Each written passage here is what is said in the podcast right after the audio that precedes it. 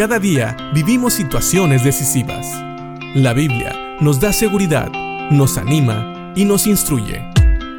Impacto Diario con el doctor Julio Varela.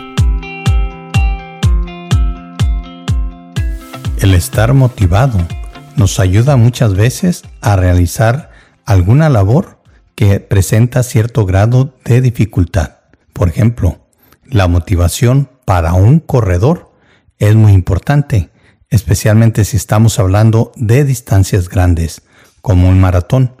A muchos de estos corredores los motiva el poder terminar. De hecho, muchos de ellos se ponen metas cortas.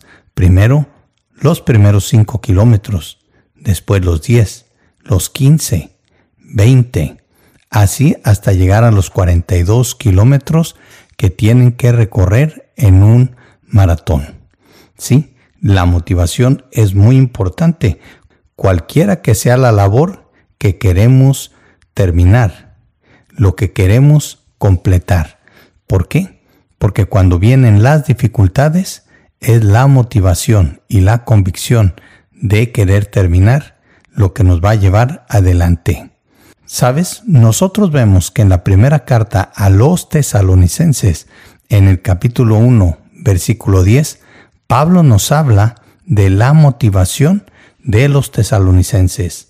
Ellos tenían un testimonio muy bueno y había una razón para esto. Fíjate bien lo que dice el versículo 10 de este capítulo 1 de la primera carta a los tesalonicenses. También comentan cómo ustedes esperan con ansias la venida desde el cielo del Hijo de Dios, Jesús, a quien Dios levantó de los muertos. Él es quien nos rescató de los horrores del juicio venidero.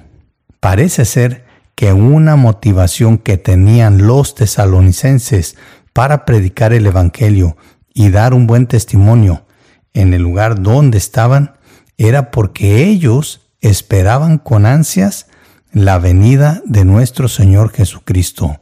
Ellos aprendieron de Pablo que Jesucristo se había ido, pero que Él iba a volver por los suyos.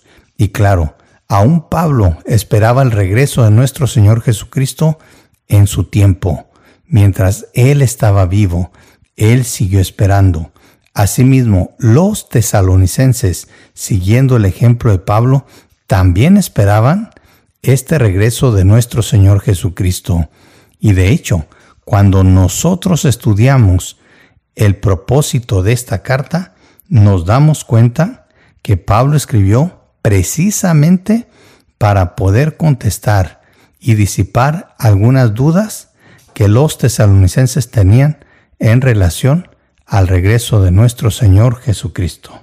Los tesalonicenses realmente creyeron en el regreso de nuestro Señor Jesucristo y ellos lo esperaban en sus días, lo esperaban con ansias. Ellos sabían que Jesucristo había sido resucitado de entre los muertos por Dios Padre y por eso ellos sabían que esta promesa era real, que realmente el Señor Jesucristo aquel que había sido crucificado y después sepultado en una cruz, realmente iba a volver por ellos.